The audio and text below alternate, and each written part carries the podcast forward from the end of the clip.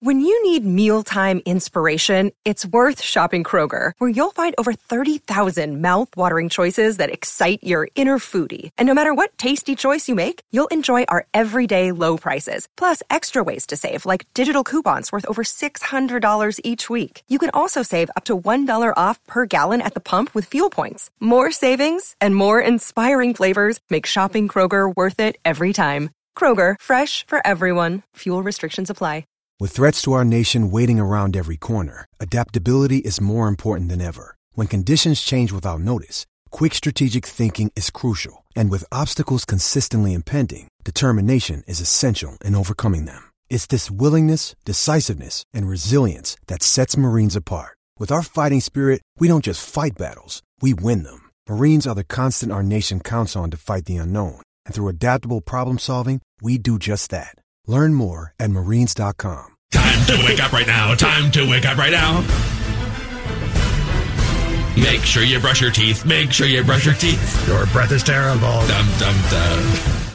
TCL is a proud sponsor of the Score North Studios. TCL, America's fastest growing TV brand. One, two, three. It's Mackie and Judd with Rami. With Rami. And that troll job presented by Jonathan Harrison. That's Jonathan Harrison. J O N. Who does he work for? Judd, by the way, is just as giddy as Jonathan to be trolling right it's now. up to no, it's just a great. It's, I, It's a good love, song. I love the It's a, it's a good Awesome song. song. I love this song. Hey, It is important question song. for you guys. Mm-hmm. If the Yankees are Pedro Martinez's daddy, you guys remember that like 20 Yeah. years ago? Yeah. Uh, call the Yankees, take my cap and call the Yankees my daddy. If the Yankees are Pedro Martinez's daddy, then what does that make the Yankees in relation to the Twins now after Well, that- 13 That makes? Pedro Martinez the Twins' grand granddaddy.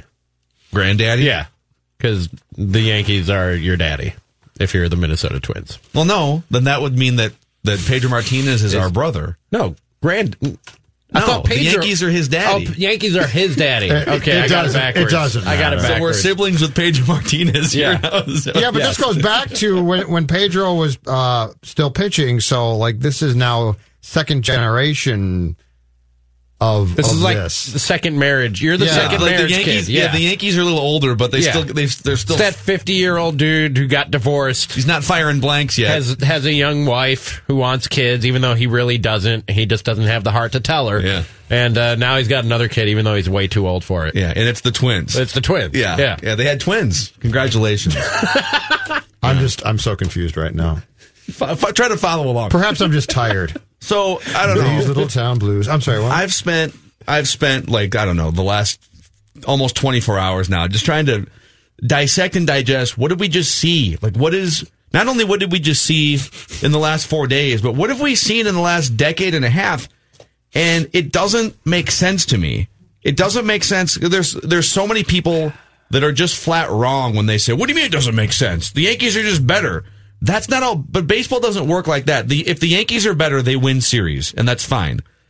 But there's no such thing as one baseball team being so much better than another good baseball team, by the way. All of these playoff encounters, the Twins have been 90 or 100 win teams to the point where you don't beat them ever. I ever. feel like you're talking to yourself right It's now. not- I feel like you're trying to assure yourself it couldn't have happened. It's not possible. like you're waking Judd. up from the dream and you're like, that was just a bad dream, right? I know, but it's like it is impossible. When does the Twin Yankee series start, guys? It is. It's not only is it, it is it impossible in my mind. It is now the longest, tied for the longest winless postseason streak in the history of North American team sports. Yeah. Yeah, With so it is impossible. the 1975 to 79 Chicago Blackhawks. Help me process this. Rami, by the way, welcome to Minnesota sports. If you weren't already indoctrined in your first nine months here, Is hopefully Rami now you are. Is Rami dead now? Because I No. mean, you were Yeah. driving the Bomba bus and you did have, I mean, the Yeah, what Bomba happened to bus. the Bomba the bus? Bus crashed. but it didn't cr- just crash. You had, um, No, it crashed. There was a huge fireball. what were the things on top? You, I had you were propane. grilling. I Yeah. had propane grills up on top. Yeah, I there were claws flying everywhere. now, were the claws? Are the claws safe? Um, some some of some of them survived the crash. No white claws were hurt in the making of this sports talk show. I came walking out of the smoke just in tatters, You're like like Nicolas Cage holding the bunny. eyebrows singed off my face, but I got a white claw in hand, and I'm looking. I'm looking, I'm looking for a new bus. And now everything we told you going back to January, February, you came in here all bright eyed. And what do you guys mean? It's great, Minnesota. It- it got a bunch of good teams. Now you know. I, I haven't. Now had- you know. I haven't had like my heart ripped out of my chest, like Indiana Jones style, where the guy just reached Temple in of Doom. and pulled the guy's heart out while still beating. I'm not, I'm not there. I'm I'm more of a you're going to chip away at my optimism kind of guy. I mean, don't forget, I had 36 years of Cubs fandom to deal with, so I. I'm, I'm somewhat seasoned in in disappointing sports seasons and uh, them piling up. I'm I'm quite seasoned in that game, and I'm not one to just in one foul swoop give up and say, "No, I expect everything to be bad from now on." You got to chip away at my optimism for quite a while. It's happening. I'm not going to say it's not happening. It's happening. There have been a few chips that have, that have been knocked out here between the Wolves and what happened in the lottery. Uh, I never really had that high of hopes for the Vikings this year, so they haven't really done anything to affect my optimism. wait. But the way, like Phil was That saying, the way that this season ended, that takes a little wind out of me. So, that takes a little bit of wind out of me. So, Phil, my question for you is is this because I I feel like you're the most impacted by what's transpired here in the past week. Yeah, Um, it doesn't compute. what? Yeah. What are you? What are you hoping to get, or what are you looking for from the results? Like what? I don't understand. I understand what you're saying, but like, what do you? What? What's going to bring closure to the 2019 Twins season for you? I don't. That's a good question. I I don't. I can't compute how this is possible. And and again, I know that there's people. I can. Baseball is random. It's not this. That's how you compute it. Oh yeah, it is. Yeah, it absolutely. No, is. but like historically, it's never been this random. I this mean, is yes, the most random it's ever been. saying, period. It is.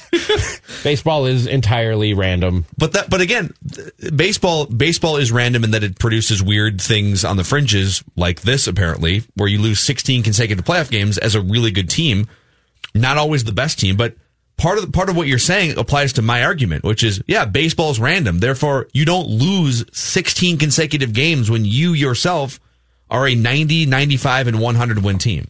Yeah, that part of it I can't explain. I thought we were just talking about the 2019 Minnesota. No, no, Twins no, and no, no. I'm You're talking talking about, about- the whole Okay. thing. Rami, this the is the- whole thing. this is years of therapy here. Yeah, this is This is si- I'm Minnesota talking sports about the 16 years does not compute to me. Getting swept in a series by the Yankees that computes. Right. Teams get swept. The 2001 Seattle Mariners won what was it 116, games or 116 something? games and lost in the second they round. They got bounced. They the won. Yankees. You know.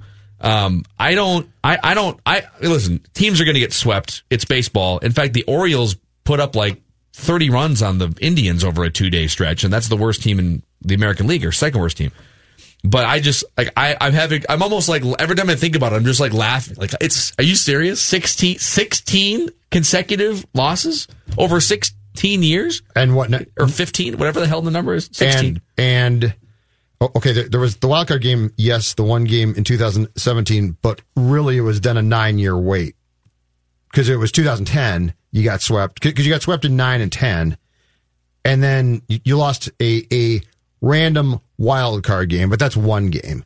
But then you come back nine years after the fact too and lose three more. That's what's sort of difficult about I mean, but it's it's literally take a coin and and I- and I know that the Twins it's not it hasn't always been 50-50. It would be like if the coin was weighted 60 to 70% toward the Yankees. right. But even if you flip that coin 16 times, 16 coin flips and it comes up heads all 16 times, As a whole, the puzzle does not fit. Right? As a whole, the puzzle does not fit. It's too it's too long of time period. It's too random. There's too many people for the Twins not to just have won like one or two games. Right? I think if the Twins went out three to one, you'd be disappointed, but you'd be like, okay, they won a game. It doesn't it doesn't make it okay, but it makes it okay. It makes sense. They won one game. But Phil, you, you were there last night too, and watching that thing, and, and I'm not sure what your feeling was, but when they had the bases loaded in the second and Miguel Sano up with nobody out. yeah. It's the crowd one- was ready to explode. Yeah, and that was, by the way, I thought a really good crowd. It was. Like it was. the- it was. It was a much better crowd. I thought it would be a much more nervous crowd. It was They had the Jorge chants going. It, It, was, was, a great forty crowd. one thousand. It was a fun. Uh, it was a fun atmosphere The there. Aaron Judge overrated chant. Probably don't want to poke the bear like that. He's not overrated, by the way. He's really good. But you know what? I, I asked them to be into the game, and I thought to their credit that they were. But you got the bases loaded.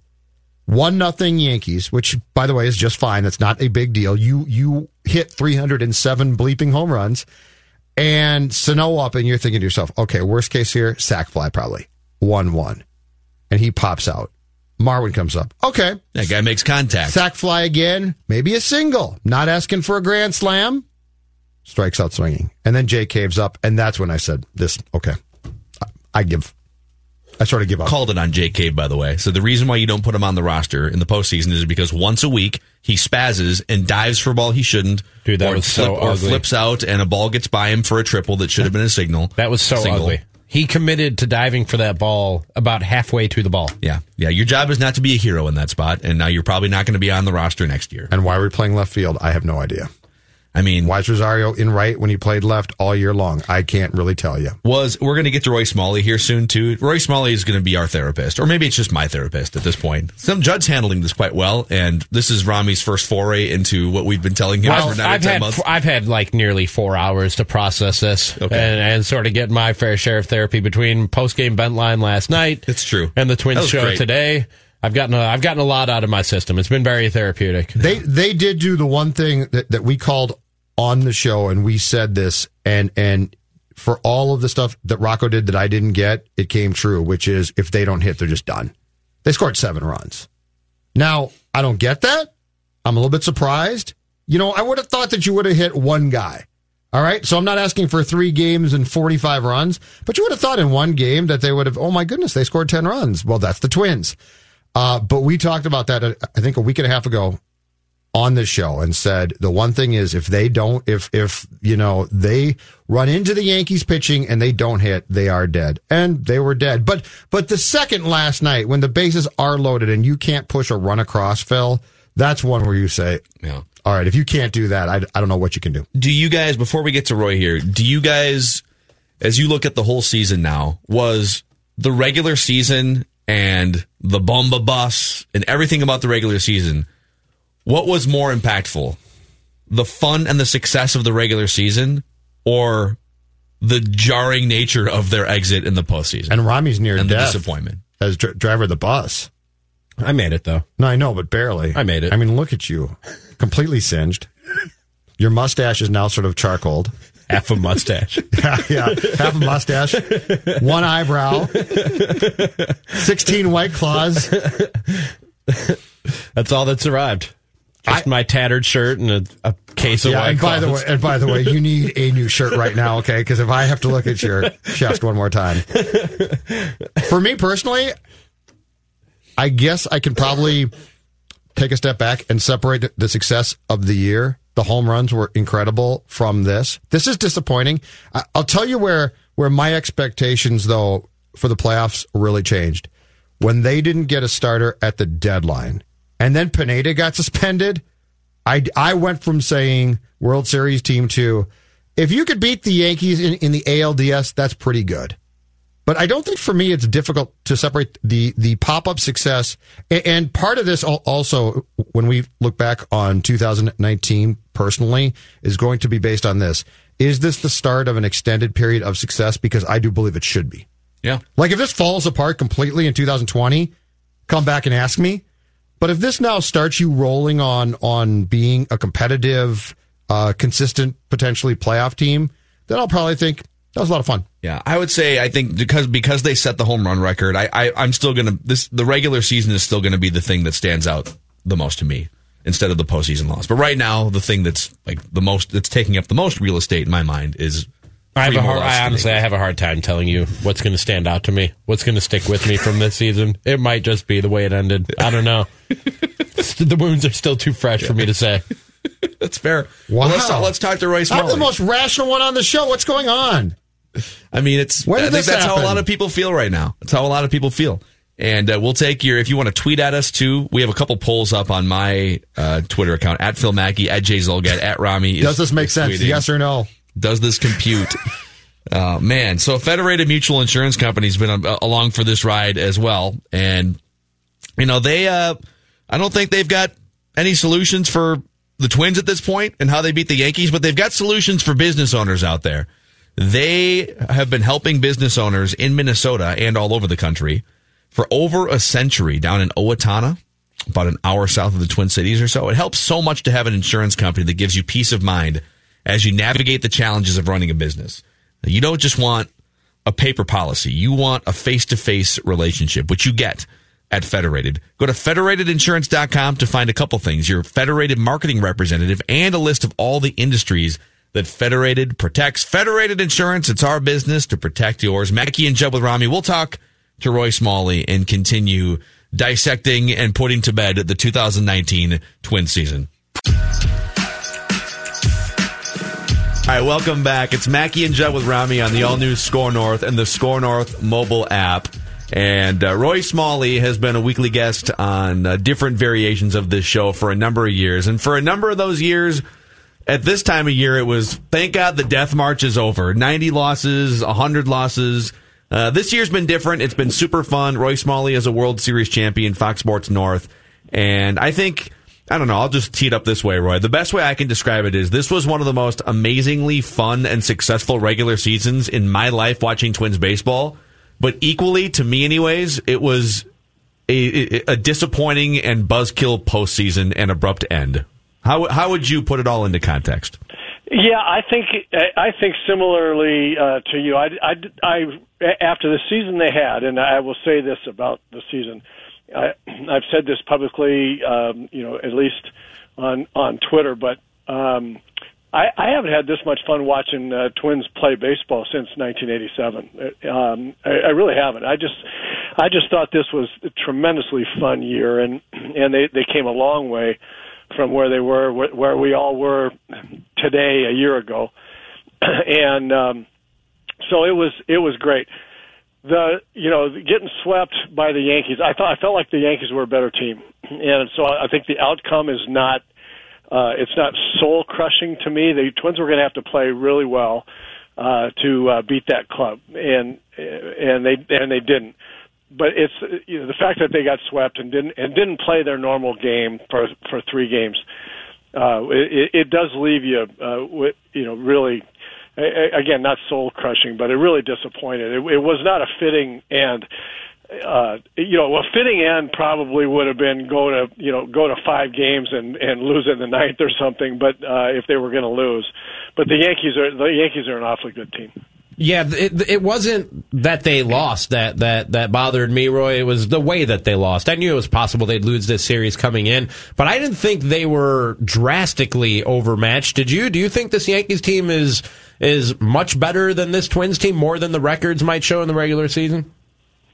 I think that they have uh, some some really key uh, advantages. It starts on the mound, um, and um, not only starting pitching, but especially the parade, the, the quality of the parade of relievers that they have. Those guys are hard to score against, and uh, that's you know the Twins bullpen came a long way and has done some really good things, and I'm I'm, I'm happy for the the the trend and the direction that that's going. But when when you look at all the the relievers, I mean, it, it, last night was a perfect example. Aaron Boone went uh, to uh, Tommy Kahnle. He got two outs. Didn't like the matchup of Kahnle against Nelson Cruz. Went to Ottavino. Uh, then uh, then he uh, then he goes to uh, Chad Green, and he still has uh, Britton and uh, Aroldis Chapman in his back pocket for for later.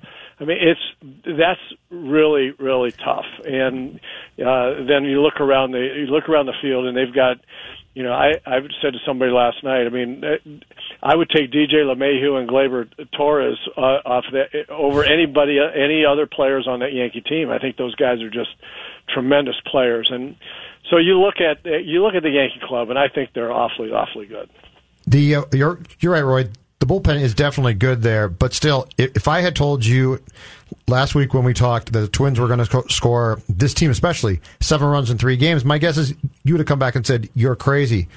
Uh, what do you think happened overall with the bats? I mean, you know, Polanco, the second batter of the game on Friday, homers, and you think to yourself, okay, this is going to go as as we expected. When you now take a step back and look, seven runs in three games, what's your assessment of what transpired with the bats? You know, I don't know the answer uh, to that, Judd. I um, it, it happens sometimes in series when when the the bats just go uh, just go cold, and um, for whatever reason, I'm not I'm not putting it all on the Yankee bullpen being uh, a bullpen that the the Twins couldn't hit, or even the starters that the Twins couldn't hit. They proved they could hit those guys um, and guys like it during the during the course of the season, and they just didn't do it this time. And I'm and I'm not exactly sure, you know, why that is. I think some of it may have had to do with the fact that Kepler and and Marwin Gonzalez, for example, were uh, were out of action for a long time and and, and didn't get uh, at bats during the regular season in the last couple of weeks of the of the season. That can that can affect people um, and I think it's, it's you know C.J. Cron was uh, was his his thumb is a mess, and and he's going to get it. Uh, he, he's going to get it repaired at the at, you know during this off season, I think. And you know there's a, there are things like that that contributed. You when you think about this lineup, the thing that was remarkable about it, even though Rosario had a big year and Cruz had a big year and Kepler and Garver, everybody, but it was the way that different guys in the lineup uh, stepped up and won games with big hits and home runs, and and you know when other guys, uh, when the the standard guys weren't, and it just didn't happen. They just didn't have anybody in the lineup, um, with the exception of um, Rosario. The last game and a half um, looked like they were uh, that they were that they were sharp at, at the plate, and um, if you're not if you're not sharp and you're seeing that pitching, then then these kinds of things these kind of things happen. I don't know how to answer the question, your your implicit question, which is why weren't they sharp? I, I don't know the answer to that. Talking with Roy Smalley, former Twin, now Fox Sports North here on Mackey and Judd with Rami, as we have every Tuesday throughout the baseball season. I was doing post game last night here on Score North, Roy, and one of the things I heard at, at least a handful of times from unhappy Twins fans was, "Well, this is what happens when you're a home run happy team and you rely so much on the long ball." Do you think there there was something inherently wrong with the makeup of this roster offensively? I don't because that, that that's not really borne out. Uh, that's they're not just a home run hitting team. They had uh, they hit uh, a lot of doubles. Their slugging percentage was um, was was really high, and that's and their strikeouts were were relatively low for the extra base hits that they that they hit all season long. I was as impressed with the number of big double singles and doubles that they hit uh, in big situations as I was with the, with the home run. So, uh, you know, I, I, I don't I, don't think I uh, subscribe to that. Mackey and Judd with Rami on the all new Score North and the Score North mobile app. Roy Smalley is with us here as we dissect another Twins sweep at the hands of the Yankees. It's now 16 straight postseason losses, 13 to the Yankees. And Good Roy, God. I want to I want to give you I want to give you two options here. Just if you could replay the series over again and you could get one of these two guys back, Byron Buxton or Michael Pineda, both at full strength, you have to pick one or the other. Which one would you pick to give the Twins more ammunition to replay the series? Wow, that's a great that, that's a great question.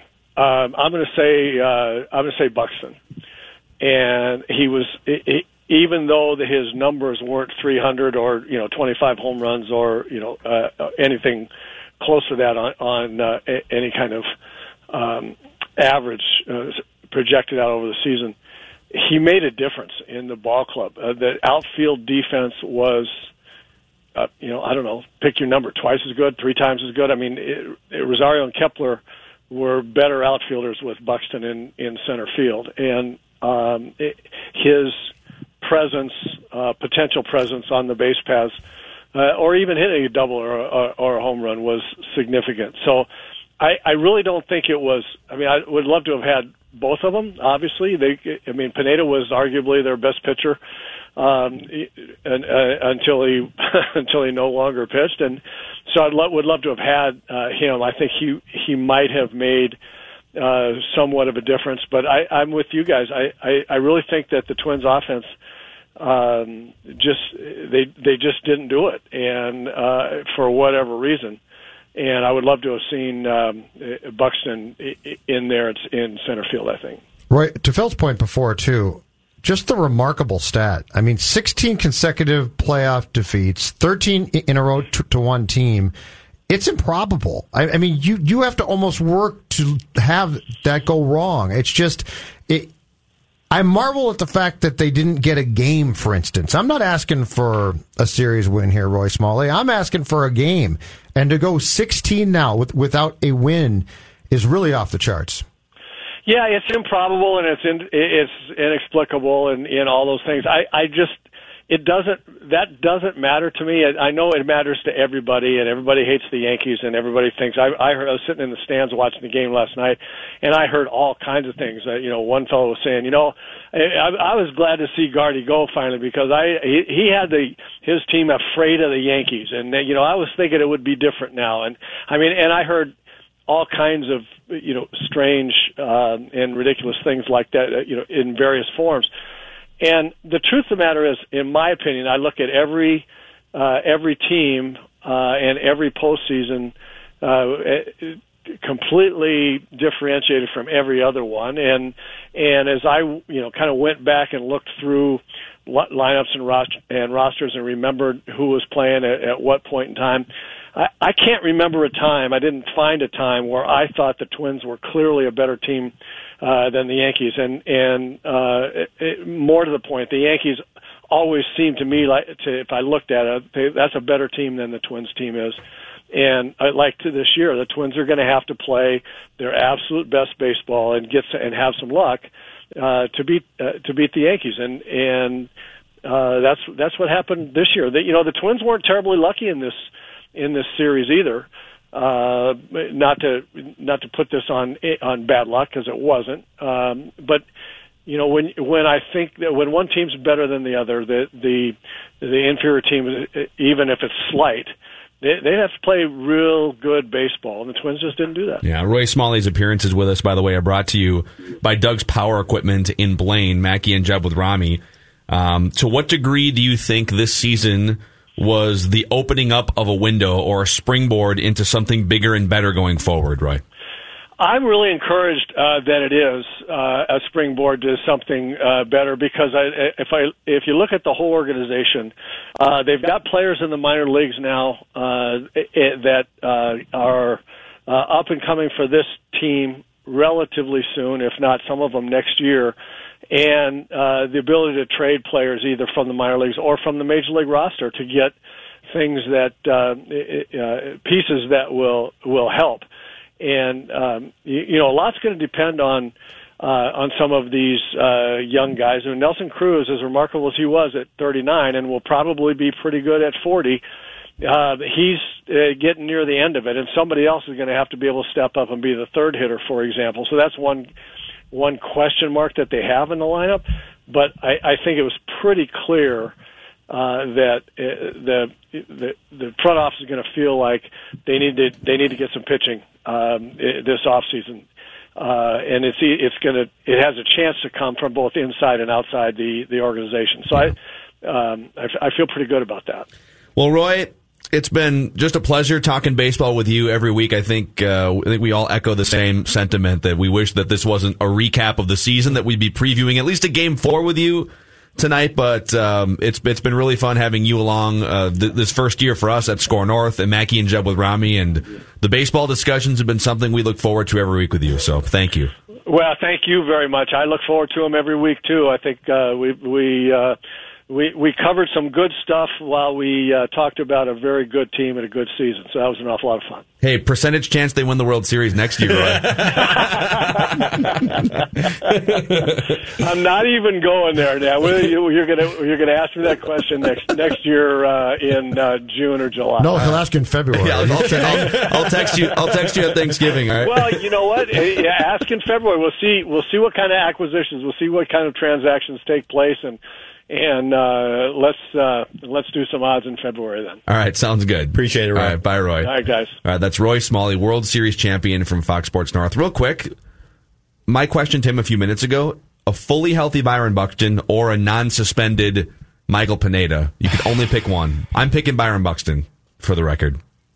I think he, I think he help, I think he helps your pitchers so much He does. But That's, true, but who are your pitchers? You're Yeah, still down, that's you're a still, re- you're still down to two Dude, starters. Last night, Jake Jake Cave did the most Jake Cavian thing But- that we knew he was going to do. Can you explain this to me? Why was he in left field last night?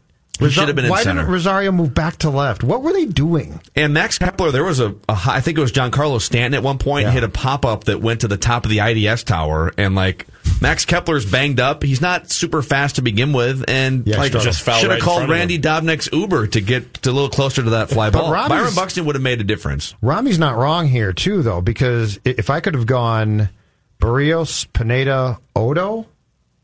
I mean, I that- feel a lot better about that, That man. Dobnak game felt to me like a white flag game from the second it started, and that's really troublesome. I mean, Odo gave you a great performance last pitched. Night. should have pitched a game too. if that performance comes in game one or game two, and maybe your bats, I, I do wonder if that performance comes in game one or game two, and it coincides with just a little bit better trip through the order, you Yep. know, and you get one of those games in New York, how much different is this series? It's impossible to say. I think it's very different. there are a lot of what ifs. What if you what if you rallied with bases loaded and nobody out? Well, and, and keep in mind too, Berrios pitched fine. Yeah. Berrios was Berrios was not I that agree. that was that was what you wanted. Three runs, one earned. He could have gone five. He went four. But that start was fine. If you go if you go Berrios' a start, which gave you a chance, you you, in my opinion, waved the white flag with Gibson.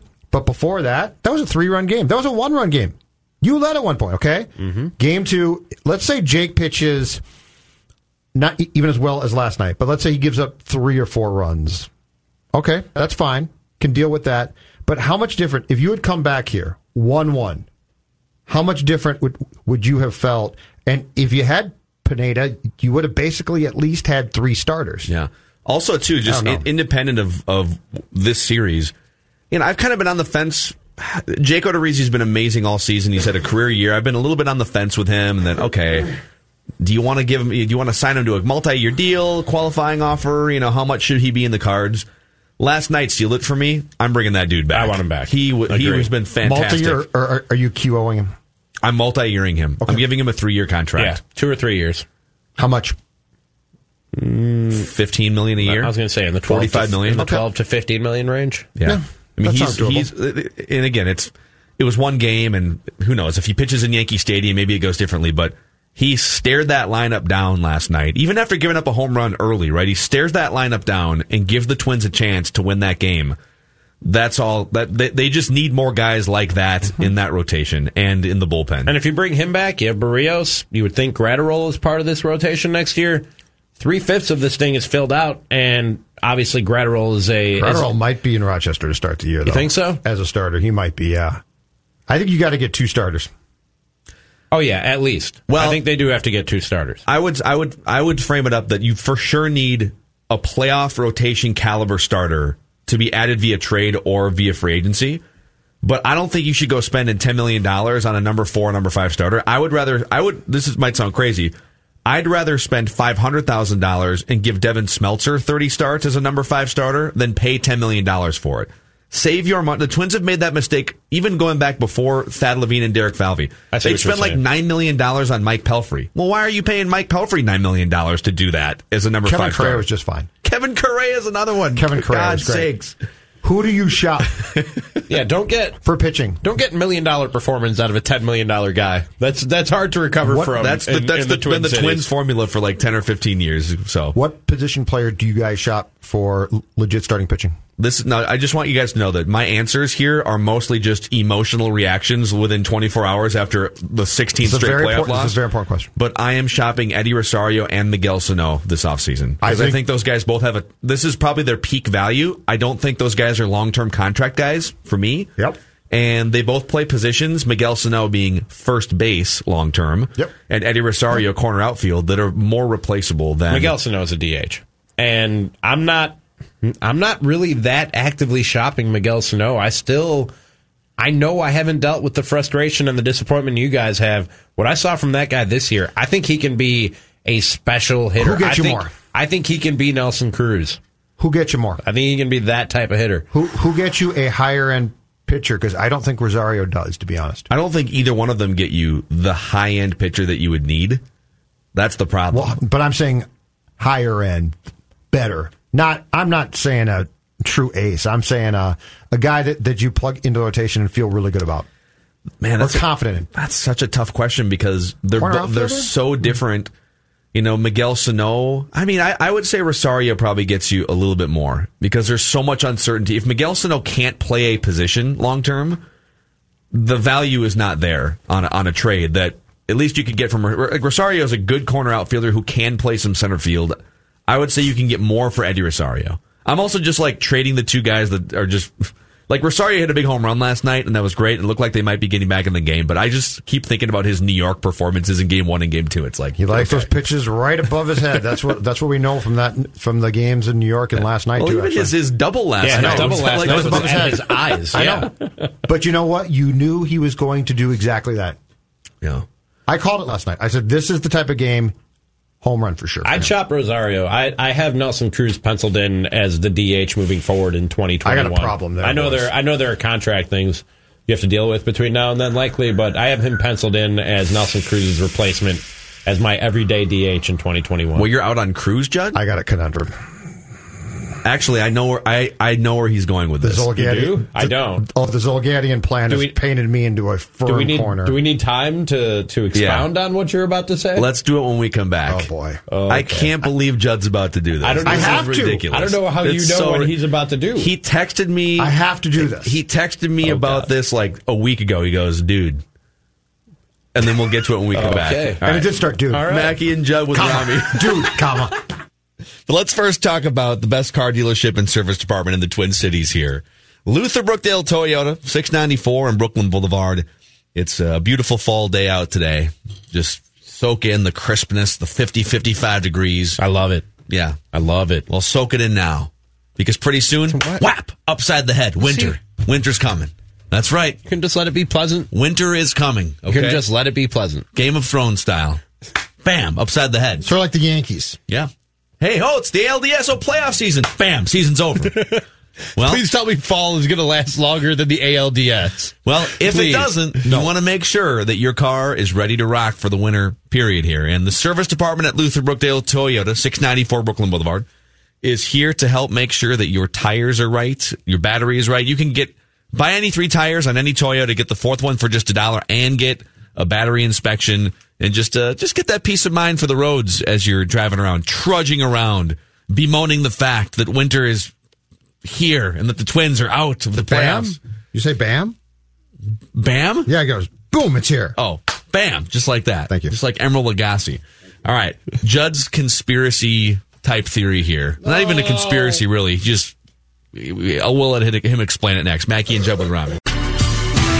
Time for the SKOR North download here. Jonathan Harrison here with this hour's download. You can join Mackey and Judd and Rami tomorrow night at Stella's Fish Cafe from 6.30 to 8.30 p.m. in Minneapolis for a special live podcast recording.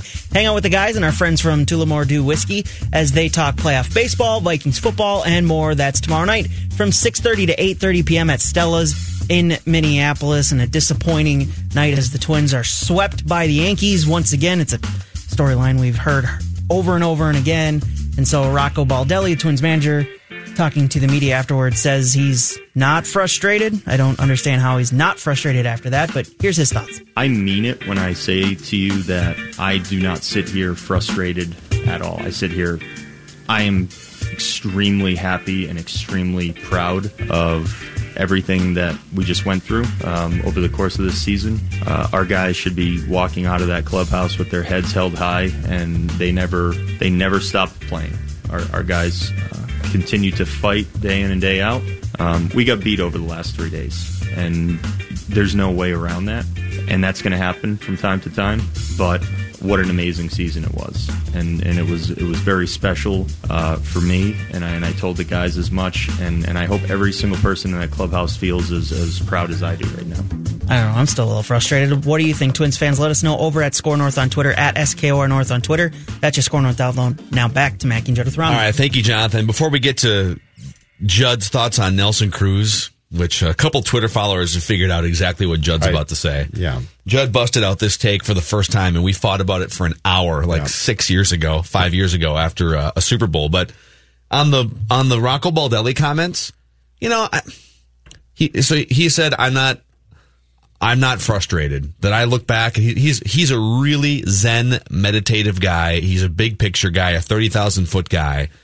Um, I don't have a huge problem with it because he's just saying what th- that's his personality. He's just a super laid back guy.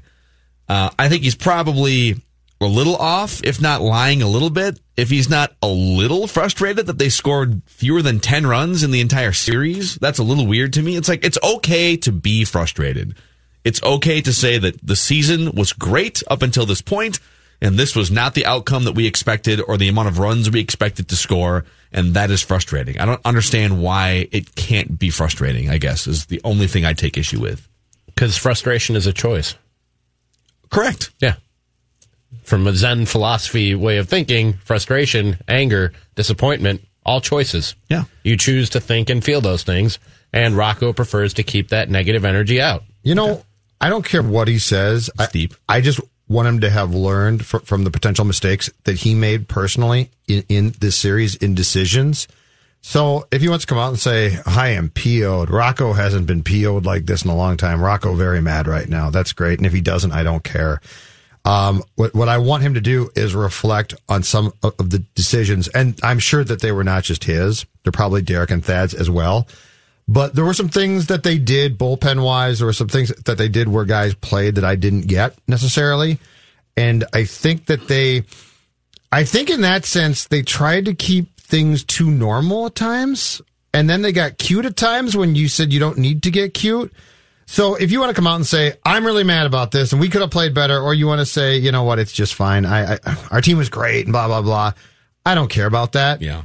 What I want is is if you can reach the goal of getting back here in 2020, I want your rationale and decision making to make more sense. Yeah. That's fair. So, yeah, but it, and I, it, like, he's he definitely, as Rami was saying, subscribes to the Buddhist mentality of He doesn't get mad. he's it's the power of now mentality, right? Negative energy is not productive. Yeah. Frustration is a negative energy. Sometimes I frustration, choose not to feel frustration. but even with that, sometimes frustration can be positive if you use it in the right way. But he's choosing to not engage in frustration He- as an emotion. My sense with him is is I, think his his dad was a harsher type of guy, old school guy, and he played for Piniella, who definitely was too. And I think he looked at those guys and thought their approach to players as as we progress to t- t- uh, today. So not you know twenty years back, but as we progress to today, those people's approach to players, the modern athlete, isn't going to work. And so he just doesn't get mad. Like if a guy doesn't hustle out a ball, he's not going to get mad about it. He he might say something, but it's never going to be venting or or angry. But I just there's so many things from this series that I think can be taken and constructively improved upon. And if those things are, then it's fine me. All right, Rami, you want this? This is so stupid. I mean, yeah, This I've is been left. Wait, what? What Okay. we teased before the break? Yes, because I, painted myself in, into a corner, and I'm not. Listen, Is this a conspiracy theory? no, it's not What is conspiracy this? theory. Just give me a second. Okay, It's a personal preference. It's a personal preference, but I'm going to start by saying I'm painted into a corner because I said this before, but I want to make it very clear. I'm not calling for this. Now, the ordinary Zulgad theory would be to call for this, but I can't do it. I can't do that right now. I just can't. Okay. You're going against. Wait, you're I'm going, against, your my convictions. I'm going against my convictions. Okay. Which takes a really large man to do I that. think so. I agree. I mean, and that's a guy who's when presented with new information and new circumstances, it, it only makes sense guy- to change your stance and opinion. That's a very large man who's Yes. got to wear big shirts to cover up his gut. Yes. Um. All right. This started with Peyton Manning as a Denver Bronco when he won a Super Bowl and was throwing balls that fluttered through the yeah, air. we started our show the day after Peyton Manning's second Super Yeah, Bowl championship, and Judd's first take no, out of the gate in it, the first it was the year after that. Because we, Yeah, we started the Brady the the um the Seahawks deciding to throw the ball and it got picked off. So it's the year after that, I believe. Yeah, so it was our it was our second Super Bowl Yeah. doing a show together. Yeah. but the first words out of his mouth after so Peyton Manning w- w- the Super Well, Bowl. I can explain it. I said he should have retired. I said this is disgusting to watch Peyton Manning look like this. It's so sad. It's pathetic. like he, So, it's like maybe anyway- he should have retired. He won a Super Bowl. Yeah, I know it's just awful. So long story short, long story short, I've run into this problem with Nelson Cruz. Oh no. He's 39. He hit 41 home runs. Is that correct? yes. under the Zulgadian theory of athlete of athletic success and knowing when to say when, technically, I should call for him to walk away from the sport of baseball. This is the Seinfeld theory of go out on a high note.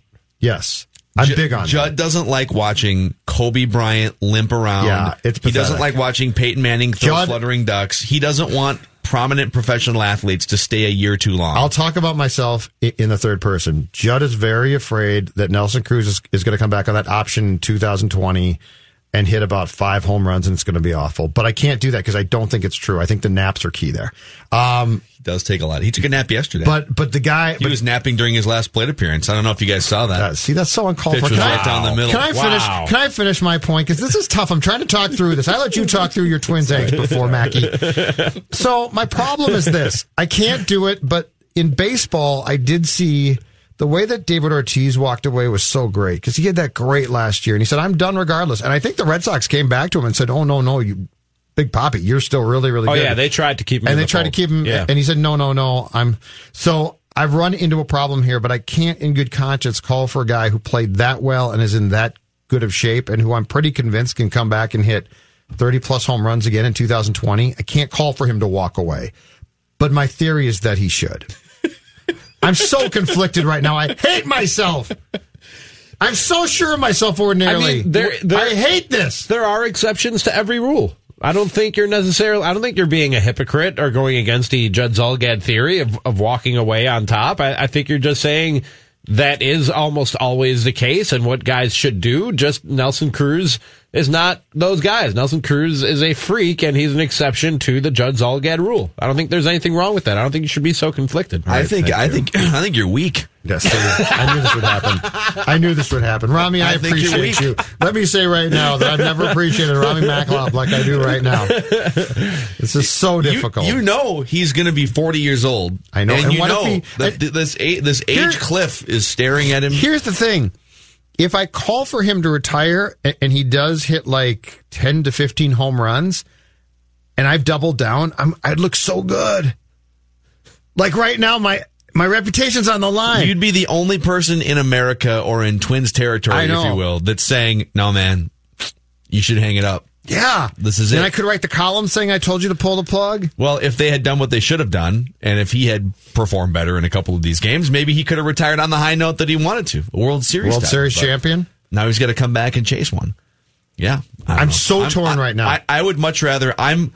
I'm the other way, and that I'm totally Yeah, cool you- watching Michael Jordan in a Wizards uniform. I'm totally cool watching Kobe Bryant I'm limp around so that he can score 60 points in his last I game against know. Utah. No, I'm so against Even you though on by that. the end of I'm- that game, Utah was to this laying day, down. I, I hate this idea from Phil. I'm I'm I'm usually with Judd. And before that Kobe game, I remember going on the air and going, I don't know what everybody is so excited about this Kobe game for. He doesn't have it anymore. Like you're gonna you're gonna turn on to watch this guy limp around on two bad knees for 18 minutes, maybe score 12 points. yeah, 12 points in the first four minutes. He goes out and scores 60. The worst, the worst, and I know that there's not that that Rami and Judd aren't huge wrestling fans, but the worst is when wrestlers don't realize it. Oh, you mean like the Undertaker? Oh my god! Like every wrestler. Bill 'Cause those guys are like 55, 60 years oh, old, Oh, still have their on. shirt off. Bill Goldberg knocked himself almost unconscious, I gave himself that. a concussion, and that. split his head open on the ring post the last time he wrestled. Yeah, It's literally- don't let that well, be you, Nelson I guess Cruz. the WWE at this point. Wait, hold on a second. Isn't Ric Flair still doing things? Yes. He's not wrestling anymore, but he's definitely like still mixing it Didn't up. Ric Flair almost die six months ago? Yes. Is he still times. taking lumps? Is he still taking hits? I don't think so. Nothing, nothing too major. I like that. Hulk Hogan, I think, uh, has been Yeah. saying he's got one more leg drop left in him. Oh, I'm sure he does. yeah. Then, then his hip pops. I thought out. he got barred because of uh, his objectional comments three years ago or whatever. They that brought was. him back. He's back in the mix now. Yeah, they, but there's a statute- How did this end up on wrestling? I am think they care? conflicted There's a statute on of Nelson limitations Cruz, on and you guys are talking about a phony sport. Yeah, no, I'm I'm saying it's possible Nelson Cruz could be Ric Flair, where all he's got is he's got the he's got one move, and that's all he's Woo! got. He hits home runs. Woo! What if he actually did a leg drop as he crossed home plate? That would be amazing. Put the catcher in the figure four leg lock. Be amazing. All right, we have a Throws off his elbow pad. We have a twins themed cram session when we come back. It's Mackey and Judd with Rami on the all new SKOR North and the SKOR North mobile app. And we got it later on in the show. I had an experience last night sitting in section 124 with down in front guy. And I and after I tweeted I told- about didn't I this, say so this would many people happen? had the same experience. Didn't I say this would happen on yesterday's show? And it definitely happened. So and it happened to you. I was just saying, like, this is going to happen throughout Target Field. I didn't think it would happen specifically to you. It's a, that's amazing. That blows my mind. So uh, we've got we've got cramp session, down in front guy, and all kinds of. We'll wrap with Royce. It's Mackey and Judd with Ron. Ladies and gentlemen, let me say this. I have nothing to say. TCL is a proud sponsor of the SKOR North Studios. TCL, America's fastest growing TV brand. One, two, three. It's Mackey and Judd with Rami. With Rami. Hey, as Matthew Coller put it on Twitter, uh, you you just you just hate to see it. Uh, I had the whole Yes, thing lined up, waiting to say, but just at the end of the day, it just felt like the Twins were about two, three players short. Even though we have all these records, you know, it just feels like you know making comparisons with the Vikings. You know, where we feel I feel like we should put our money into the pitching, where the Vikings should put the money into like the offensive line. I don't know. It just feels like they're always putting the money not into the right place. And again, with all these records, but I just always felt when we got the Yankees lined up in the playoffs, I was just just terrified, and what else scared of happened, and I, I feel too sick to talk. Who's the winner? Some may say none of them. But let the games begin. Three questions, one winner. It's Cram Session with Mackey, Judd, and Rami. And uh, that clip you heard before the cram session intro, that was from last night. Rami and Doogie held the fort down for a couple hours here after the game was over. So if you uh, if you feel like it's therapeutic to go back and listen, you can find Twins Vent Line as part of the SKOR North Twin show. It was for me. last night. I mean, if you're going looking for, man, guys, I know they lost tonight, but wasn't this a great season? It was not that. And I said at the start of the show, it is not going to be that. We have an entire offseason to feel those feelings and reflect on what was good about this season. Last night was all about getting it out and getting it off your chest. And I, it felt good for me. I hope it felt as good for the people who listened and called and participated in various ways. Yeah, Vent Line, man, Twins Vent Line. That poor Game guy. one, game two, were hopping too. He's so down. Pretty I mean, downtrodden. It's okay. Yeah. By the way, he, We're uh, to that here. He definitely, definitely misinterpreted Coller's tweet. Yes. When Coller tweeted, I, uh, uh, "You hate to see it." Coller was 100 percent talking about Miguel Sano going 0 for 12 with like eight strikeouts. So. Yeah, he was um, shockingly, shockingly relished dancing the fact that Miguel Sano Miguel Sano. had a terrible playoff. So anyhow, Jonathan Harrison leads us through cram session every Tuesday, where he throws out three questions and then he scores us based on whatever criteria he wants. Judge was not happy after what happened last night, so question three is a bit spiteful, mainly towards one person on on the panel today, but we'll we'll get by that. We'll start off with a pie chart of blame. I know one of your guys' favorite things. Who's to blame for getting swept by the Yankees? We'll keep it simple. Ooh. Um. Okay. Who and what are going to be my? Okay. I'm going to go four pieces of pie here. Okay. Sounds good to me. Twenty five percent Byron Buxton's injury because your pitching's terrible and your outfield defense is terrible. And your lineup just lacks that extra layer of speed and a guy who can go first to third. Yeah, and Jake things like Cave in that. there. Know what you're talking oh about. my God. Don't get me started. Don't dive. Not again. Jake Cave. Like, like off the bat, he's like, yep, I'm going to be the hero on this play. I mean, he dove almost right off the bat. He dove so early for that thing; it was ridiculous. Ball hit, he dives. Yeah, ball, You're not ball wrong. rolls by him. Yeah. Um, twenty. I'm going to say 25 percent front office for not landing a starting pitcher of some kind at the deadline. And I know that they thought, well, Michael Pineda, like the the Michael Pineda thing is the other 25 percent because. Uh, you can't get popped for a suspension in that spot. It really, especially after the trade deadline, it just puts the Twins in a terrible spot. So 25% Byron Buxton, 25% front office for not getting a pitcher at the deadline, 25% Michael Pineda, and then 25% the Bomba squad, the greatest, most prolific home running hitting team in baseball history, going completely without a fuse, apparently, into the ALDS. So 25% on the, uh, the Bomba squad, just not doing their job. All right. I will say um like 40% the lineup. I said coming into the series, you're going to win this series with Bombas and bullpen. Like Phil just laid out. You They were outscored 23 to 5 after those two home runs by Polanco and Cruz in, in the first game, in the first two innings. Yeah, but those solo shots are so much fun, You were Rodney. outscored 23 to 5. Come I'm on, don't you remember? Those were the days, my friend. We thought they'd never end. So 40% is on the lineup because if you hit home runs, this is a much closer series. I want to put like 30% on the bullpen. But then the way Rocco Baldelli handled the bullpen, that's another 20%. Really just Rocco Baldelli in general. The way that he handled the bullpen, the swapping guys in the outfield, starting Randy Dobnak for game two, that's at least 10%. And then the other 10% goes to the front office for not adding a starter at the trade deadline. All right, I interpreted this question to strictly be about the elimination in the playoff series.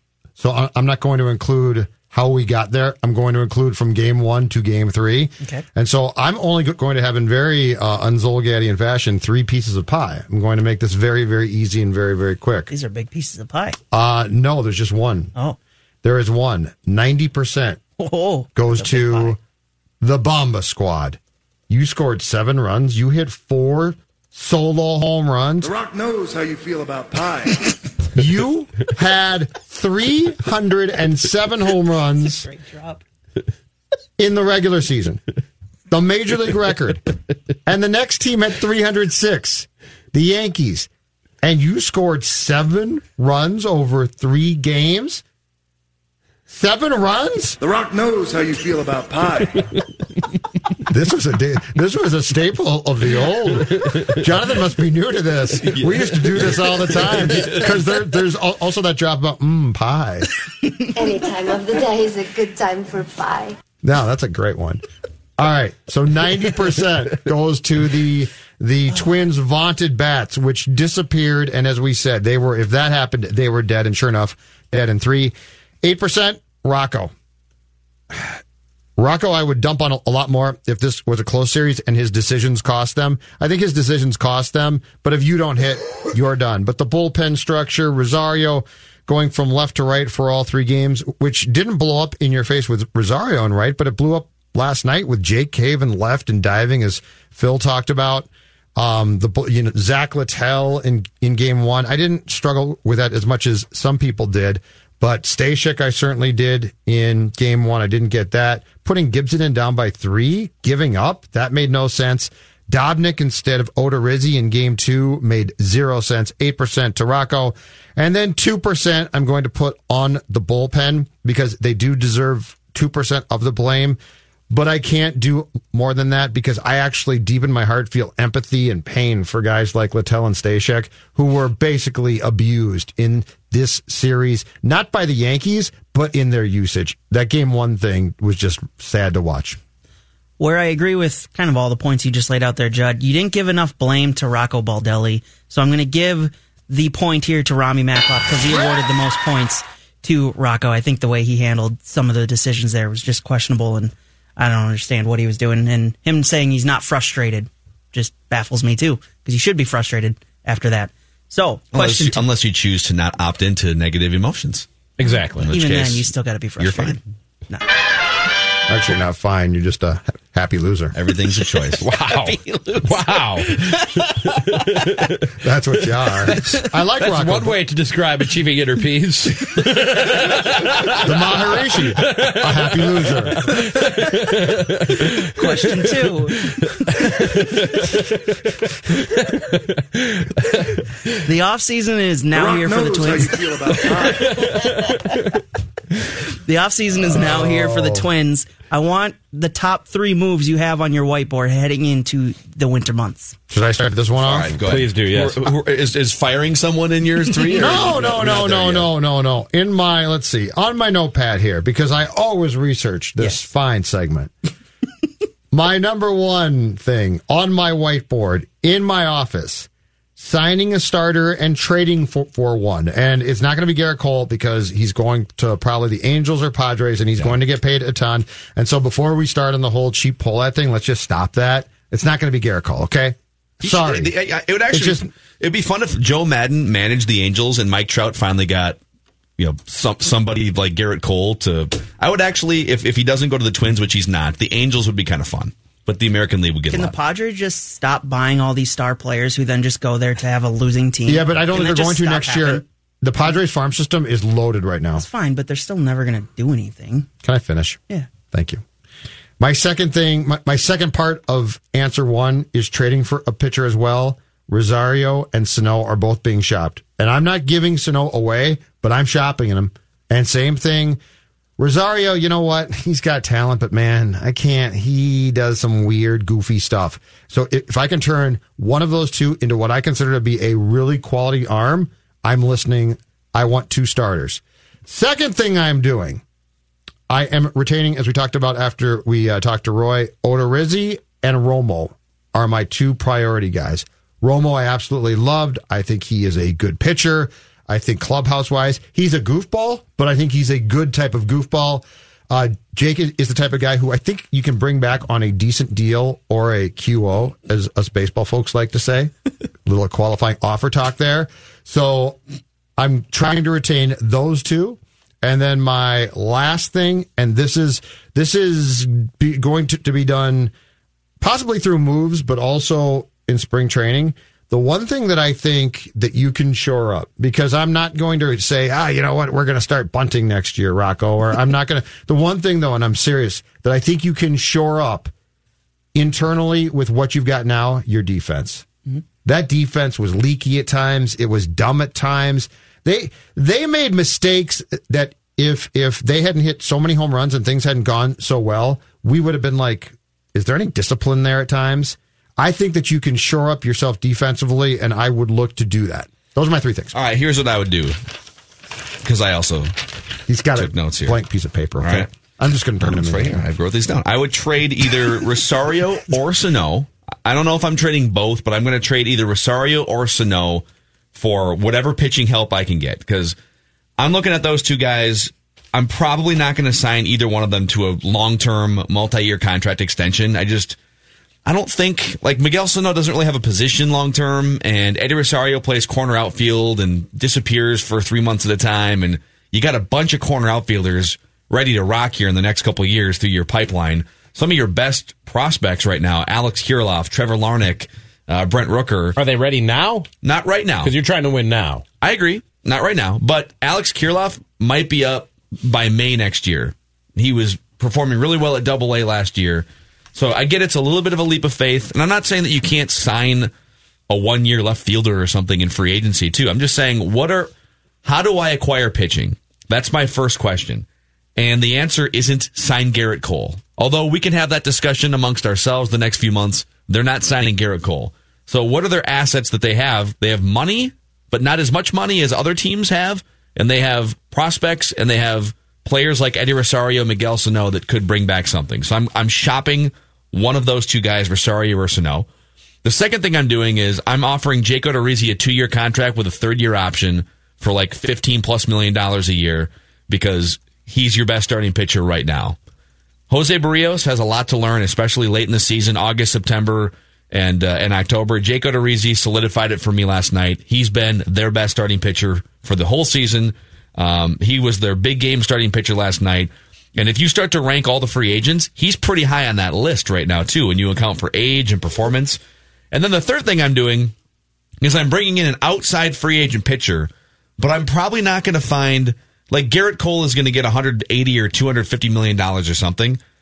I'm actually going to go into the Mad Bum, Keuchel, Cole Hamels bin, the guys who are 30 plus years old and who maybe like people think, oh, they're not what they used to be, but they can still be a playoff rotation caliber starting pitcher. And maybe even with Mad Bum, you might be able to get something out of him that the Giants couldn't.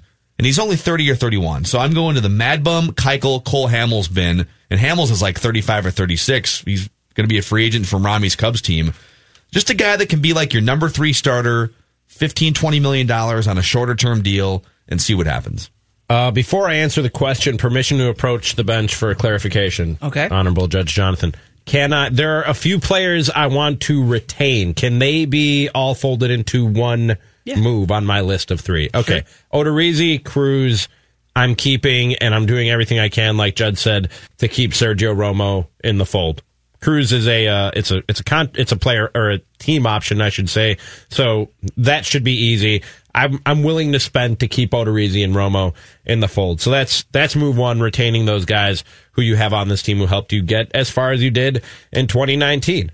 Um, I'm adding a fourth outfielder. Not only am I not trading Eddie Rosario, I'm adding a fourth outfielder with some speed who is a plan B for if Byron Buxton misses an Terrence extended Gore, period of time. Not Terrence Gore, anybody but Terrence Gore, but a fourth outfielder with some speed for when Byron, and I'm saying when Byron Buxton gets hurt again. I hope it's not, I hope he doesn't miss as much time as this year, but at this point, it's when, not if Byron Buxton will get hurt. And he's also an insurance policy for should Eddie Rosario disappear again for two or three months. You kind of have yourself covered there. I can't trade anybody from the current team because I'm trying to win now, and I'm not taking leaps of faith that Alex Kirilloff will be ready by May or June. You have to start winning out of the gates. We saw what winning out of the gates did for this baseball team this year. They don't win that division if they don't come out hot out of the gates. And then I'm going and I'm signing a top three of a top three rotation pitcher. It doesn't have to be an ace. It doesn't have to be Gerrit Cole. That would be very nice. I'd throw as much money as financially feasible at Gerrit Cole if I'm the Minnesota Twins. See if you can convince him to come here. But I'm going out and I'm spending to get a top three pitcher in my rotation. Oh, and going back to number one, Jake Odorizzi is another guy that I'm retaining. He's on the list of guys I'm trying to retain. Okay.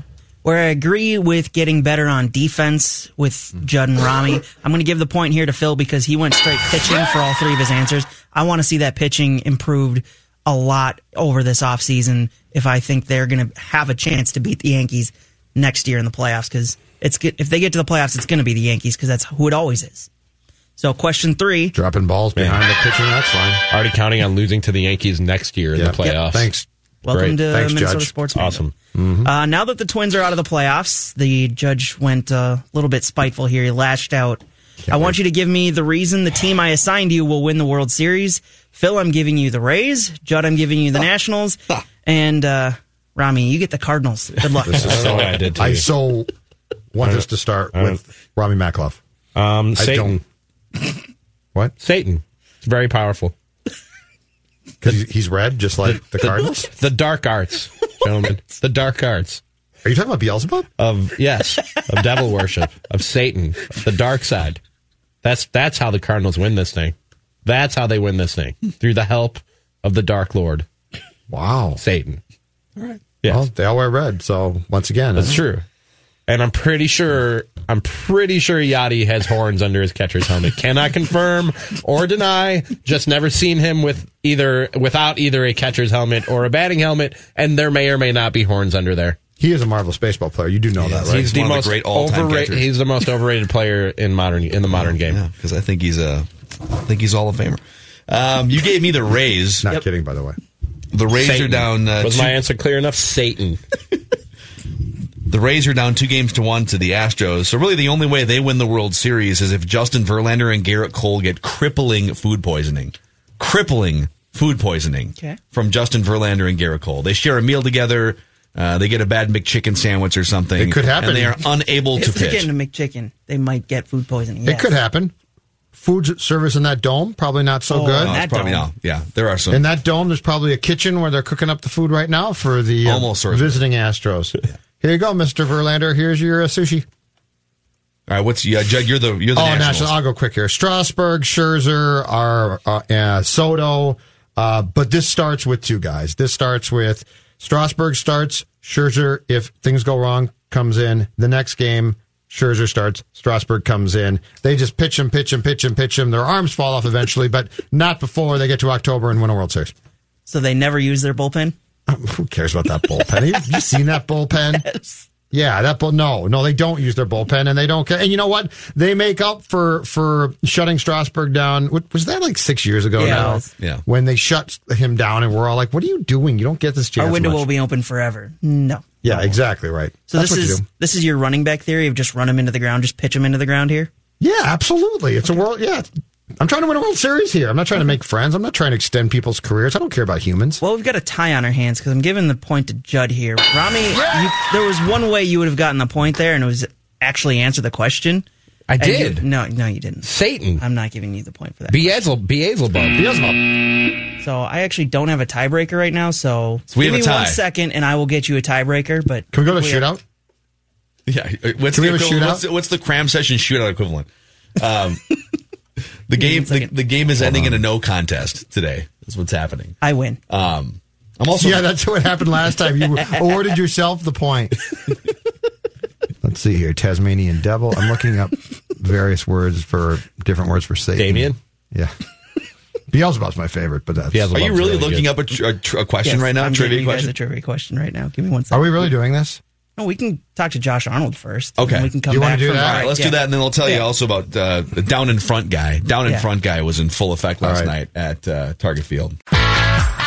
Join Dan Terrar, Callum Williams, Kendra DeSainab, and Jamie Watson and myself on Sunday, October 20th for Minnesota United playoff action as they host the LA Galaxy in the first round of the 2019 MLS Cup playoffs. Live from Allianz Field, pregame at 7 p.m. with kickoff at 7.30 right here on SKOR North on AM 1500, scorenorth.com, and the free SKOR North mobile app. All right, thank you, Jonathan. Real quick, let's wrap cram session. You have a tiebreaker question I do. here. So closest to the pin here, how many points did the Vikings score last year? Wow. Uh, who goes first here? Does it matter? Doesn't matter. Okay. Well, they probably let's see here. Let's see if that's twenty-one times.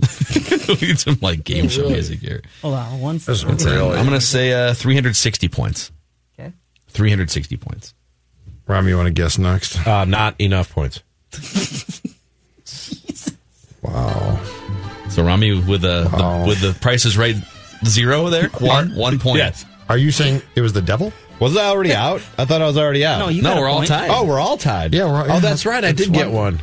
Um, sorry, Jonathan's been so anti-Rami lately. I'm just so used to Well, being. when you trash one of my favorite places on earth, that's going to happen. Oh, we're still mad about the candy He's store. still mad about Oh, still mad mad about about the largest candy shop. store. Always. Ridiculous. He still. I. I wondered why he gave you the Cardinals. Oh, I knew. Well, I that, no, There's that been- was the judge lashing out just after the Twins There's getting been swept again. tension and friction here for weeks. Yeah, it's really fun to watch. Yeah. Judge, you got an answer here? Um. Yeah. Sure. Uh. They scored. Uh. Three fifteen. Well, one of you guys actually got it right on the nose, which I'm really impressed by. Not enough. No, it wasn't. Well, I mean, I mean, that, end, that's yeah, a correct not enough. answer. Technically speaking, that's a correct answer. it was actually Phil Mackey, 360 points What? is what they scored. Exactly. got it? Yeah, exactly. Shut up! Oh wow! Thank you. Thank you, everybody. I got a great question from Roy early in the show, and I called my shot during the uh, off During mic the period, interview, yeah. and I won. Yeah, you sure did. Better luck, better luck than I had last night That when I was sitting at the Twins game. Section what again? Good segue. Section 124 last night. Great seats. Great seats. And the crowd was incredible. The crowd was ready to pop. This is kind of down uh, between third base and the left field foul pole. And two things. I'm going to tell you just a quick first part of the story. And then I want to get to down in front guy. Down in front guy was in full force at Target Field last night. First home playoff game in almost a decade, and down in front guy was everywhere at Target Field last night. But uh, I had somebody behind me. Somebody was I don't know. He had like a like a sleeveless 1987 white Twins sweatshirt on, and had kind of shaggy hair and a beard and like a Belichick type of sweatshirt. uh, like full sleeveless. Okay. Like he cut the sleeves off at the Oh, shoulders. no. Yeah, Bill Belichick's been going almost full Has he? sleeveless. I don't know if you've seen him this year. That's year. not a Yeah. good look. and though. uh, and so they were having some fun. They were getting tuned up behind me, and you know it's packed in. And he decides he's going to go and get one of those 24 inch boomsticks with it's the it's the two foot hot dog, and it's the meat and chili and Oh, the cheese. really and everything. good. Really good. And so I've got my back turned because they're behind me, obviously, but I hear him and the woman next to him talking, and they're you know they're a couple drinks in, so they're having a good time and Sure. they're being loud and stuff. Whatever, it's, it's a good Uh-huh. time. Yeah. And all of a sudden I hear, oh, but you should, oh, look at your hands. Look at, oh, gross. And I kind of turn back, and sure enough, it's like he put both of his hands Oh. in Oh, my God. buckets of chili and cheese. And she goes, don't you have a napkin? And he goes, well, they didn't give me a napkin. And she goes, well, why didn't you grab one? So now it's like, all right, By the way- doesn't have a napkin. Are we all guilty of that? I feel like all men are guilty of that, of not grabbing No, napkins. I always Do you? over grab napkins. Yes. Always. Whenever I go to like a fast food restaurant, you know, you go to the station where you get your ketchup for your fries only. That's the only thing ketchup goes on fries and burgers. No. But you get your ketchup, you might have to grab some silverware, and there you, you fill up your drink, and there you grab the napkins. Always forget to grab napkins. No, well, every this- time. Well, that happened with this guy. I used uh-huh. to not grab napkins, and then my wife got me into grabbing like a whole handful. You should Okay, always yeah. grab napkins. Well, again, yeah. this person should take notes. okay, Do so- all our significant okay. others grab way too many napkins and Yes, store them in their very much vehicle? Okay, just That is making very sure. true. Stores okay. them in a vehicle, Yeah. mine doesn't. Well, But again, anyway, this okay, guy so this could guy's got notes. this guy's got his hands full of this. So I have my back turned again because he's behind me. Ah. And all of a sudden, I feel something hit Oh, the no. back of my head. No, no, no, no, no. no. And you know how if you if you and I couldn't tell did someone bump me? What was it, right? And so usually if that happens, if you bump someone or you drop something on someone, you immediately apologize or whatever, right? Sure. Well, I waited five seconds and he didn't say anything.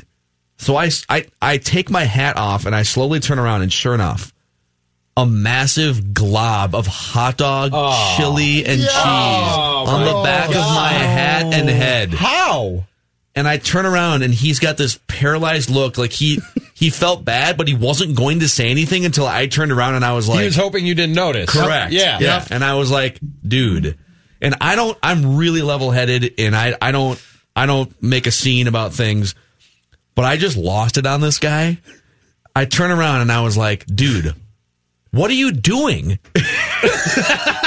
said, "Are you serious right now?" And and someone reaches over and hands me a napkin, and I grab it and I said, "Don't give it to me. Give it to this guy." I said, "Life isn't as hard as you're making it right now.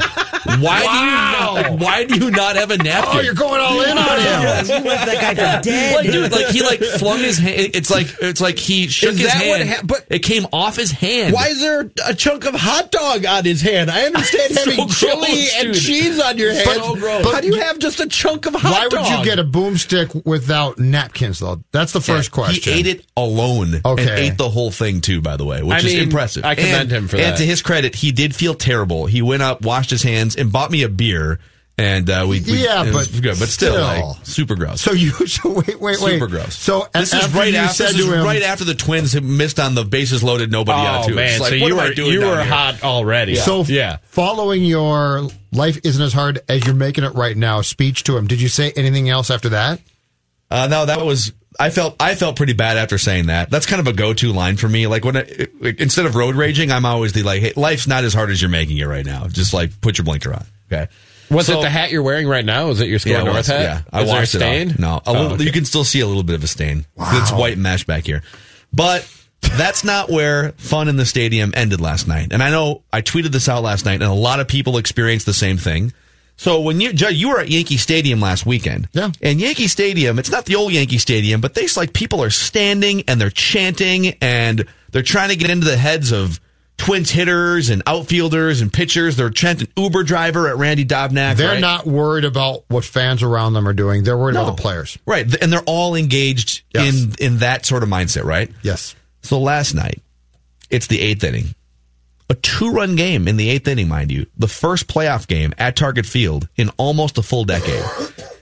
And the man in front of me, older gentleman, is kind of leaning. He's kind of, you know, he's kind of trying to see around. There's a there's like a 15 year old teenage kid in front of him to the right, standing and watching the close action. And like there's sporadic people standing up, and I see every time there's two strikes or two outs or something, people stand up, and it's fun, and and then they sit back down. Well, the kid stands up.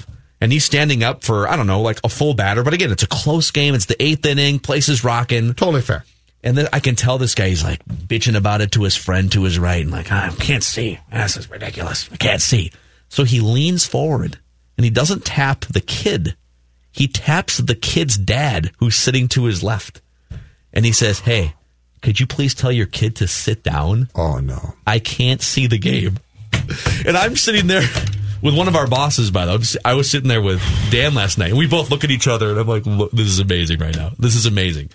And and so the dad turns around and he gives kind of a like whatever, you know, go bleep yourself. Well, later in the inning, everybody is standing up. Later in the inning, everyone's standing up, and the Twins put someone on base. And dad turns around to the guy who initially asked him, "Could you please tell your kid to sit down?" And he goes, "Should we should we sit down? I don't know. I'm, you tell me. You, you're the guy who makes up all the rules. When can we stand? When can we sit? Everyone's standing right now. Should we all sit down? And he just like makes a big thing out of it. That's oh, the problem. Yeah. Well it was done. amazing. So then the next inning, the ne- here's how the here's where the chess match gets, Kudos gets to that man. Yes. Kudos. And, and here's where he becomes Bobby Fischer, chess master, dad of the 15 year old kid. Okay.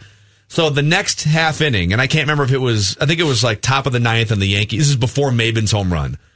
And everybody's sitting down at this point because it's top of the ninth. Twins are down to the last three, and uh, the Yankees are at bat. And dad and kid are the only two standing in the whole section, and they're standing on purpose specifically to block the view of the it. guy that tapped them. I love it. And it couldn't have been more amazing. I love it. And so well, I, I hate Did the guy telling- say anything at this point, or did he just, he just sat given there. up? He just sat there. Yeah, and he just just stewing, right? Oh. And so I hate, and I, I think Rami and I are in the same boat here. I hate telling people how to live their life for the most part, but come on, it's the first playoff game at Target Field in nine or ten years. If you're suffering from some sort of a you know physical ailment or something, I, and there's people blocking your view, that's one thing, okay? No. But if you're asking people at a rock concert Yeah. or at a, a playoff baseball game or a playoff hockey game to sit down, Yep. you are the clown. They okay? they have seating for people with disabilities who can't stand up during the game. Yeah. That's if if if that's the case, that's where you buy tickets. If you're just somebody who doesn't like to or it's kind of hard for you to stand up, make sure you get tickets to in, in the front row of your desired section. Yeah. Other than that, you're showing up at a place where people came to cheer.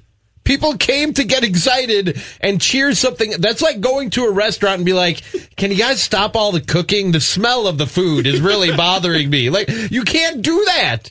This isn't your experience. Yeah. You're one of like 40 something thousand But- people, 100%. the vast But you know majority of who have agreed we're here to cheer on our baseball team that occasionally includes standing up. If it's a if it's a July first game or something, and it's the first, and some kid's standing up, I can be like, ah, okay. But this is the playoffs. Everybody should be standing up for most of that game. And the other thing too is the seats in that stadium are fantastic, angled towards home plate. So like if you're staring straight ahead, and I, I think I, I know the section that you were in down the line, correct? Yeah. If you are like, well, I can't see, what you can't see is the center fielder. Like all you have to do is turn your body if you don't want to stand, and you can see home plate. yes. So it's not like the Metrodome where it's stunk. It's actually not that hard, but it's a playoff game. Yes.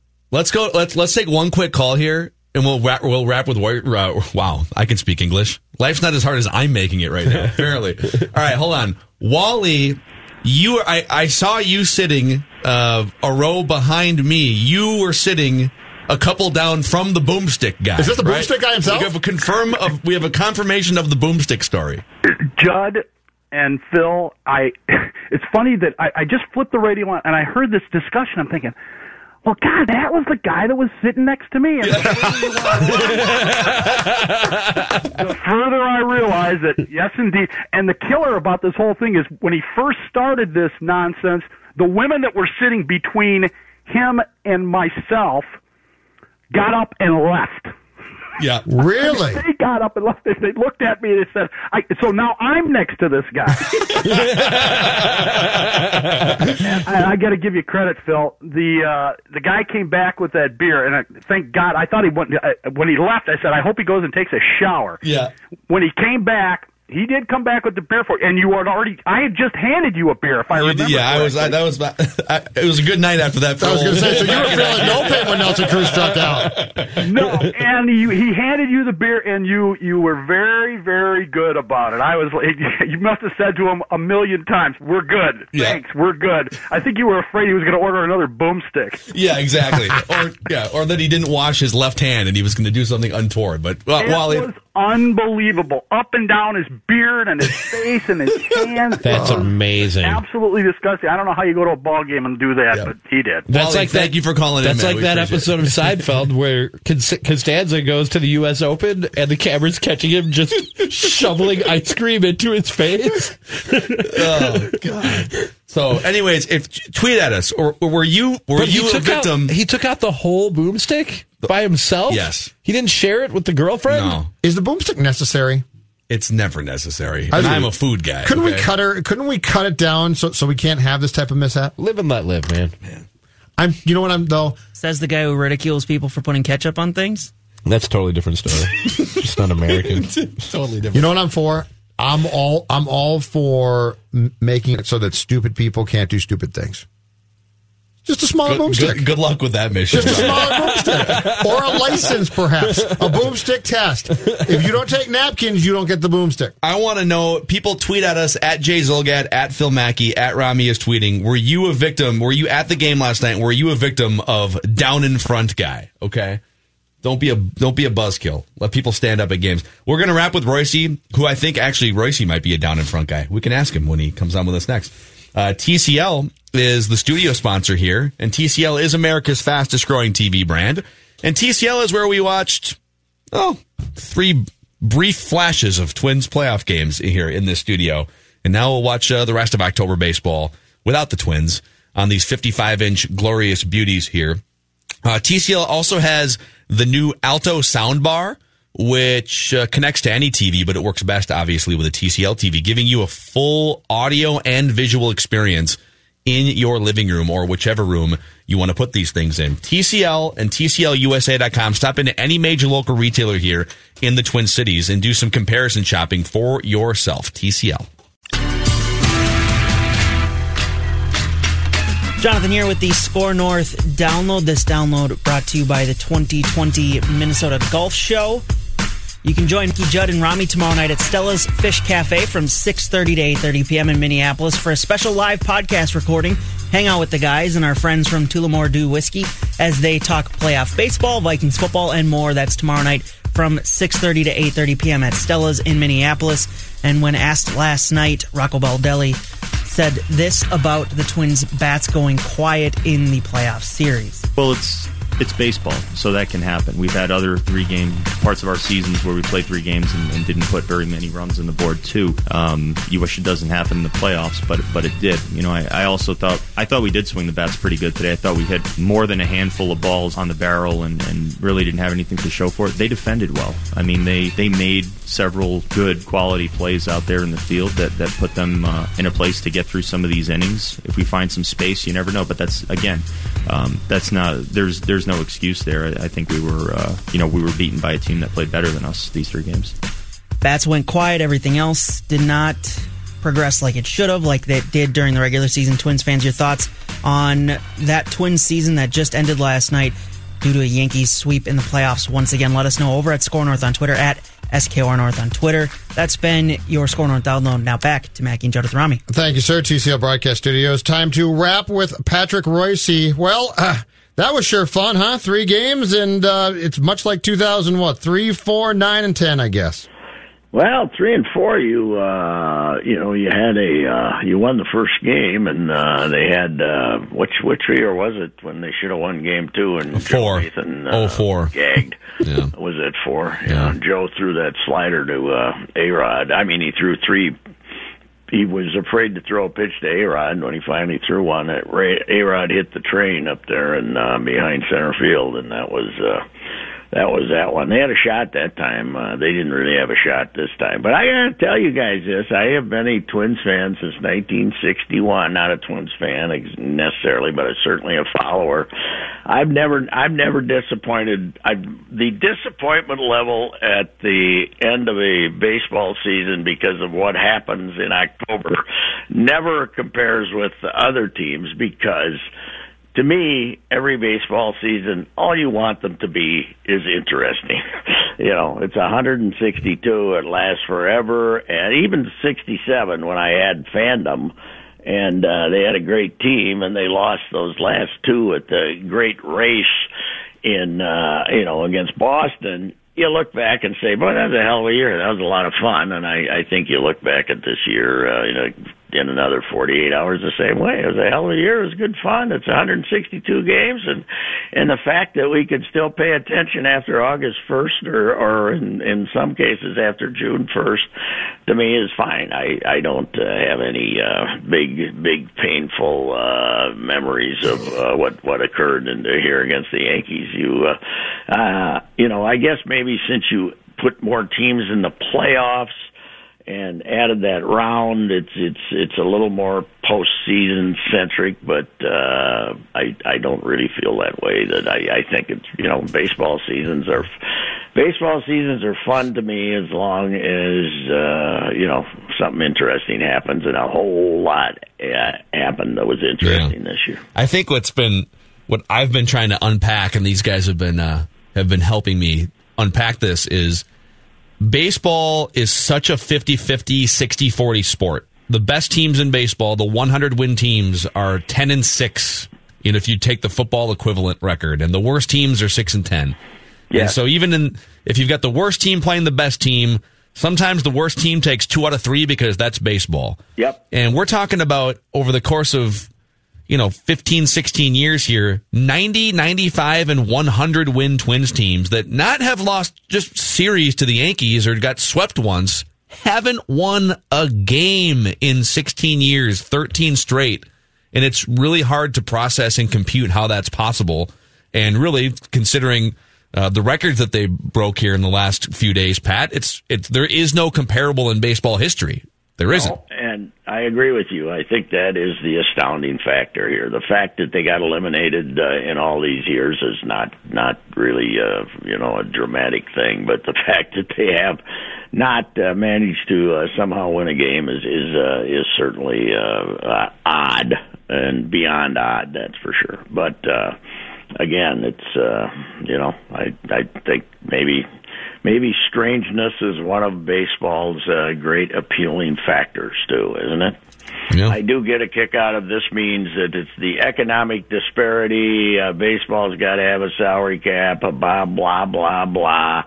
Uh, I don't know how are the Rays doing today. Uh, were they? I haven't looked yet. They have. Are they playing yet? They play later, right? I think they play later. The A's, the A's do all right too without spending a ton of money. Pat. And they, I mean, I don't. Do you think that Mil, you're, you know, Milwaukee? Do they feel bad? You know, they had a ungodly great run. Oh, there's bitching about the salary cap or lack thereof there too as well. Yeah, but I mean, you, you know, but I'm just saying, their their perspective on the season is, boy, what a run, isn't it? I mean, uh, that that would be my guess. I mean, what, you know, you lose the ball games. You know, now these guys. Uh, I don't know. It's the fact that they didn't have a chance to win any of the three games is kind of actually unique in uh, in uh, most of the uh, the sweeps that they've suffered here. They had a chance to win a ball game. I would say that the most pathetic performance this team has ever put up was the three game series they lost to Oakland in '06. but then again, they had Boof Bonser pitching their second game that year, and uh, they had Randy Dobnak pitching their second game this year, so they're fairly comparable, I'd say. Yeah. So, Pat, what if it's up to you on O- Odorizzi? Do you do you bring him back on a multi-year deal, or do you not bring him back? Oh God, yes, you bring him back. What the hell are you going to do? Yeah. You need, you know, you bring him back. You got two. you need, you need four and a half at least. So yeah, they have no choice. I would guess three years, fifty, right? You know, he's not going to get more than that. I, but I, I'd bring him back. Hell yes. I think he's competitive. He showed us that he's a much better pitcher than uh, we saw last season. He was talking about it after the game that he just, you know, felt like that he he did enough things this year, eliminated enough things that uh, we we saw the. Re- we saw the real him this year, and you know I'll take that guy in modern baseball, won't you? The way he pitched this year, that was good. Yeah, he pitched great last night. yeah. Absolutely. Yeah. I'm I even. think they could. I think think they could push him a little harder too. Uh, myself, I uh, now he's a guy I'd give that sixth day to any time I had the opportunity because he always throws better when he's got fresh. But uh, you know, I think you know a lot of times he gets hooked after five and a third. Just because that's the way they do business, you know, I would push him a little. I would push him. You know, yesterday you could have gotten, you might have gotten seven out of him if you wanted to. So Yeah. Well, uh, Pat, we'll see. We, we've already started making lists of pitchers that the Twins should be in on, so I, we're probably going to be your home for reckless speculation if you want to join in the next few weeks. Oh, okay. Well, uh, they'll uh, they'll try to move somebody, and, and you know they're certainly not going to be enough free agents on the market that are difference makers for them to get two. So Yeah. uh, they'll have to they'll have to get uh, you got your you- they'll have to get uh, uh, grade B uh, pitcher in here, and then they'll have to, uh, to trade for somebody. So. Yep. All right, Pat. We'll talk to you tomorrow. See ya. Uh, it's uh, wrapping with Reusse. And by the way, just to answer the question, Rays and Astros right here on SKOR North in about five minutes. Actually, very nice. On the other side of this, we'll see if, Pitching if matchup Justin Verlander can close out that series. Who's going for the uh, vaunted Rays? Diego Castillo in a bullpen game. I'm It's take- a bullpen game for the Rays. I'm taking Houston. Yeah, I I'm am going too. way out in the limb. and I'm taking Houston. That's a ballsy Yeah. Houston's a minus two thirty. Heavy, heavy favorite in a postseason game. I'm putting the house on it. Uh, Mackey and Judd with Rami podcast available on Apple, Spotify, Wow. or the the SKOR. North mobile app. Like Please give us a five star review. It validates our existence. Baseball next. It was really quite pleasurable.